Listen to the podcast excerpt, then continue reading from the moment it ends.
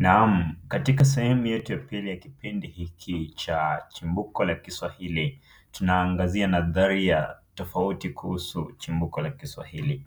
Nadharia katika lugha yetu ya Kiingereza ni theories. Kwa hivyo ni theories about the origin of Swahili language. Karibu kwenye sehemu yetu ya pili ikiongozwa na uh, gwiji wetu wa Kiswahili Edward Mogusu. Ni dhahiri kuwa kuna mijadala mbalimbali inayozungumzia chimbuko la lugha ya Kiswahili, na vile vile kuna nadharia nyingi sana zinazoeleza chimbuko na asili ya lugha ya Kiswahili kwa mapana na marefu. Ila kwa heshima kuu, naomba kuangazia nadharia nne peke yake katika haya mazungumzo ya leo. Nadharia ya kwanza ni Kiswahili kama Kiarabu. Nadharia ya pili ni Kiswahili kama lugha mseto. Nadharia ya tatu ni Kiswahili kama Kikongo, na nadharia ya nne ni Kiswahili kama Kibantu.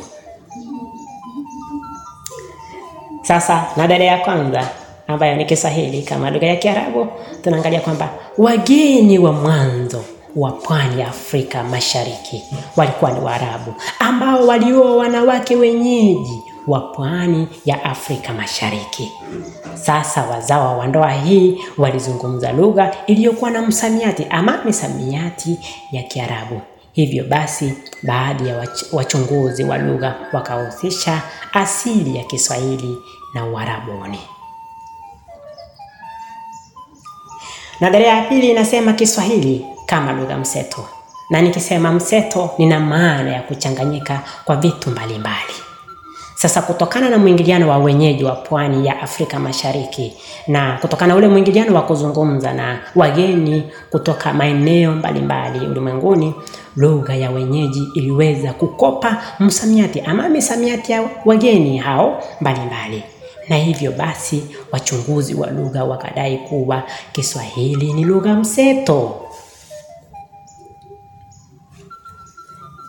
Sasa nadharia ya tatu ambayo inasema Kiswahili kama Kikongo, tunaambiwa kwamba wana historia wanasema Wabantu walihama kutoka misitu ama msitu wa Kongo ambako pia ndiko ama ndilo, ndilo chimbuko lao, na inasemekana kuwa walikuja na lugha yao na hiyo lugha ni Kiswahili. Hivyo basi, baadhi ya wataalamu hudai kuwa asili ya lugha ya Kiswahili ni huko Kongo ambayo baadaye ina, ilikuwa inaitwa Zaire na sasa inaitwa Jamhuri ya Demokrasia ya Kongo DRC.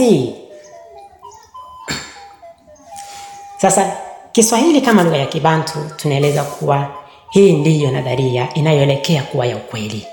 Hii ni kwa sababu uchunguzi wa kisimu uliofanywa umethibitisha kuwa upo mshabaha mkubwa baina ya majina ya lugha ya Kiswahili na yale ya lugha nyingi za, za Kibantu. Aidha, utaratibu wa kupanga nomino katika makundi ya ngeli zake hufanana na ule unaotumiwa na lugha nyingi za Kibantu. Na wenzangu, mbali na hizo nadharia nne kuu ambazo nili nimekwisha kuzisema, kuna nadharia nyingine nyingi sana aa, kama vile Kiswahili ni Kipijini ama ni Kikrioli. Kuna ile nadharia nyingine inasema kwamba Kiswahili ni Kiislamu na kuna nadharia nyingine pia inasema kwamba Kiswahili ni lugha ya jamii ya vizalia na nadharia nyingine nyingi sana sana sana. Sasa katika episodi ambayo itafuata nitaelezea kuhusu uh, hizi nadharia kwa undani na tuelewe uh, chimbuko la Kiswahili. Asante sana, asante sana.